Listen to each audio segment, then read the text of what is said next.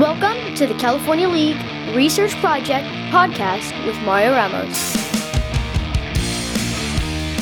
Here's your host, Mario Ramos. Welcome to the California League Research Project podcast. Mario Ramos, joined by Michael Reinhardt, who is behind uh, CaliforniaLeagueHistory.com, which is a comprehensive and flat out, uh, pretty darn cool website uh, detailing the history of the California League. Uh, you can check them out again, like we said, at CaliforniaLeagueHistory.com and also on Twitter at CL underscore history.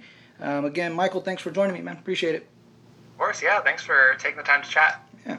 Yeah, so we're going to talk a little bit uh, about the formation uh, of the California League, um, a couple of short-lived, uh, short-lived teams from the 80s, and a little bit of vintage Cal League logos and uniforms. So uh, let's get into that that formation again, a little bit of, of the league. Um, I kind that's kind of where we uh, kind of connected. I reached out to you uh, to get a little information about the uh, formation of the league. Um, so it came about in the, the early 40s. Um, what was the impetus for starting um, a California league? Yes, it's, it's pretty interesting. A lot of people don't know. Um, when they got it started, um, it was actually a minor league for a minor league at the time, which was mm-hmm. the Pacific Coast League. Yeah um, which uh, back in the early or in the 30s and the 40s, a lot of people thought the Pacific Coast League was going to be the third major league, mm-hmm. joining National League and American League. Yeah. Had a lot of momentum, but obviously that didn't happen. But um, the Pacific Coast League um, owners wanted a specific minor league system for the Pacific Coast League, so that's um, that's how it started. It was a group of guys um, that were involved in the Pacific Coast League, some owners and um, some people there they decided to form that, and um, they tried to get the season going in 1940 at first, but um, a few things fell through, and they ended up actually getting started uh, for that 1941 season yeah. uh, with those eight original teams. Mm-hmm. Yeah, and we saw though there's a lot of um, fluctuation between some of those teams sticking around, and then the first couple of years they had some financial difficulties, so the league kind of struggled, but uh, you know, through it all they kind of were able to sustain themselves and uh, we're still here uh, with the California League uh, now. You know, eight-team league at this point. Um, but you know, you you have a lot of passion for this league. Um, where where does that come from? Are you from the West Coast? Did you grow up going to California League games? Um, how did you get involved? Um, you know, to the point where you created this, this website, the CaliforniaLeagueHistory.com.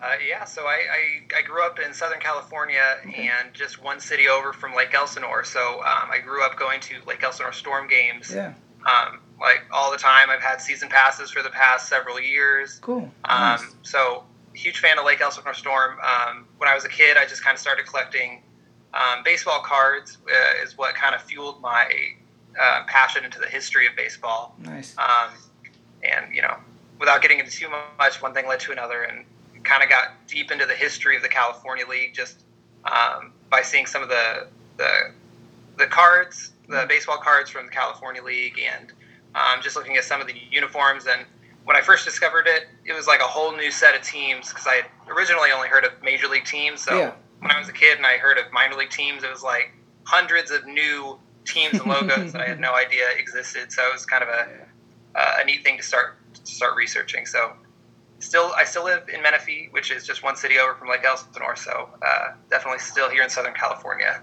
Nice, yeah, definitely. That's one of the cool things about minor league teams. You know, those uh, different identities and stuff like that. It's kind of a, a Pandora's box of, of all these teams, and uh, you kind of discover some different teams. Um, you know, going through the history of the California League, and a couple of those are, are some short-lived teams um, from the '80s that kind of stick out. I know one um, stands out to you in particular, um, the Redwood Pioneers.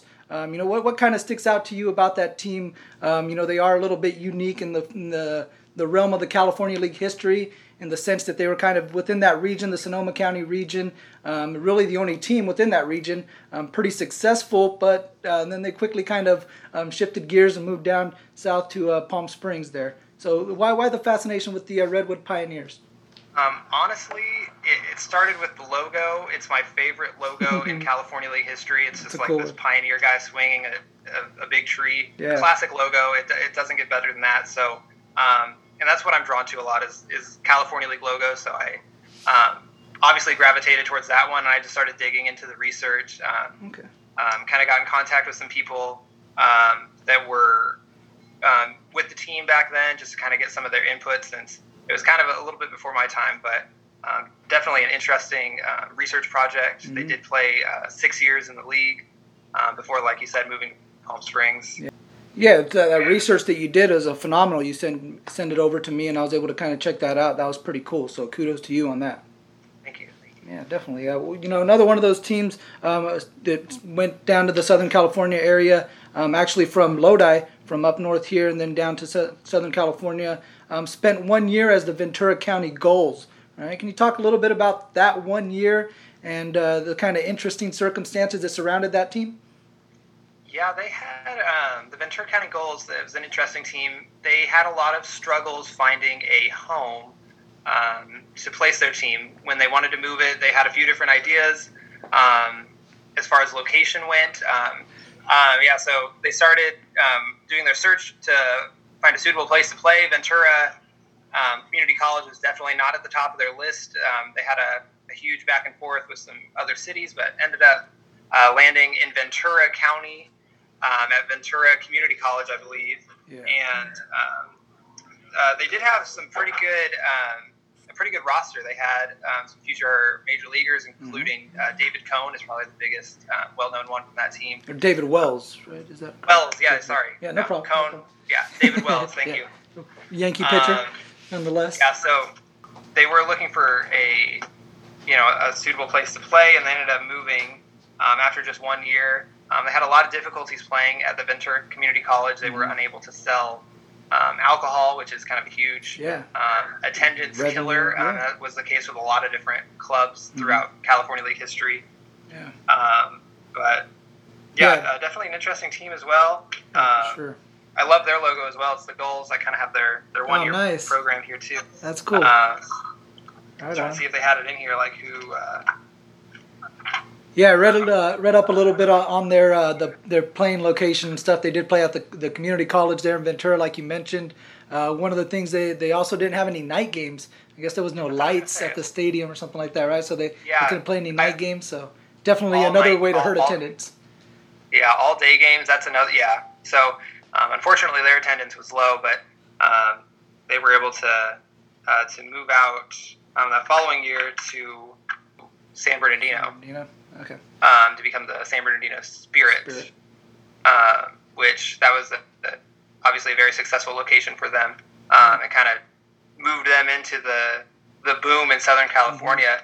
Um, where California League hadn't really ventured out too much, yeah. um, but that proved to be their biggest uh, uh, organizations as far as attendance goes. Yeah, um, once they started building Rancho Cucamonga and mm-hmm. Lake Elsinore and the high desert, uh, that's when they really hit it big with the attendance spike. Yeah, yeah especially uh, like you're saying, that, that South Division really kind of came into its own there. And uh, you know, the league uh, came into its own as a, a, stronger, not necessarily stronger, but it was just uh, more teams at that time, with 10 teams at that time. All right, uh, Mario Ramos here with uh, Michael Reinhardt on the California League uh, Research Project podcast. Uh, Michael Reinhardt, the guy behind CaliforniaLeagueHistory.com. You could also find him on Twitter at uh, CL underscore history. You know, one of the things you had on your Twitter account, um, you had a vintage Cal League logo bracket challenge there, right? A little tournament. Um, yeah. the, the, Storm ended up winning. Um, I, I, saw that. I got to got to call out a little Regency bias. I saw a lot of Southern California teams in there. Uh, some of my, my Northern California counterparts didn't didn't fare too well in there. I thought Mudville would do a little bit better. Uh, yeah. That Stockton Ports logo. Um, but yeah, no, nonetheless, it was cool uh, to keep up with that. Uh, I'm sure it was a lot of fun for you. Um, you know, what were what are some of the logos? Uh, you know, you mentioned you're a big logo guy, a uniform guy that kind of got you into the league. Uh, you, the Redwood Pioneers is one that obviously sticks out to you. Uh, the, the Gulls. Um, what are some of the other uh, cool and unique logos um, that, that you've noticed throughout the history of the California League? Um, yeah, it was pretty interesting running that uh, that bracket there. A lot of my favorite logos um, kind of fizzled out early on, which I was kind of surprised to see. Yeah. Um, that yeah, a lot of people kind of went with just like their hometown team and, instead of looking at the um, specific logos. But yeah. yeah. as I mentioned, the Redwood Pioneers um, are one of my is, is my favorite logo in the California League. But um, mm-hmm. I do love some of those older ones. Uh, if you saw the the original Stockton Ports uh, mm-hmm. logo with the boat swinging the bat. Okay. Yeah, um, yeah. Ventura County Gulls, um, as I mentioned too, they have a nice one. I, I think I'm really drawn to logos where they have their, their mascot or something swinging um, a bat. It seems to be a, huh. kind of an action pose or something like that. Yeah. Um, another one of my favorites that um, was in the contest was the um, older Lancaster JetHawks logo. Kind of looks like the Jetsons. Yeah, yeah. Uh, that one's neat um, nice. for sure. Yeah. Trying to think of some other ones, but I mean, there's really not a logo I, I, I don't care for because okay. I mean they're all they're all unique and they all kind of share a story about um, the cities that I've been able to research, kind of each and every yeah. one of them. Okay. Um, and then I know Lodi, um, they've had uh, a plethora of teams throughout the years. Yeah. They kind of they changed their team name. Um, they were in the league for quite a while. Mm-hmm. Um, they were the Crushers and uh, a few other Dodgers. Padres, um, they always Orions, put together some Orioles. good logos. Yeah. Yeah. Lions. Um, yeah. Yeah. So those are some good ones. Right on. Yeah. Nice. So um, you know, I I talked to uh, the other day. I was uh, talking with uh, Chris Lampe, uh, the official historian of the California League, and I asked him uh, this question here. Um, you know, what do you kind of prefer that, that these teams kind of have their own kind of identity, or do you like that that tie-in um, with the, the major league club? You know, like uh, Modesto, you know, at one point had the A's. Uh, we still have the San Jose Giants. Um, you know, the Redwood Pioneers, you kind of mentioned them, um, but their uniforms kind of look similar to what the Angels uniforms looked in at that time. Um, so, do you kind of like that that these teams are able to kind of uh, have that geographical, cultural type of, of presence, or do you like them to, to kind of assimilate with their, their affiliated team?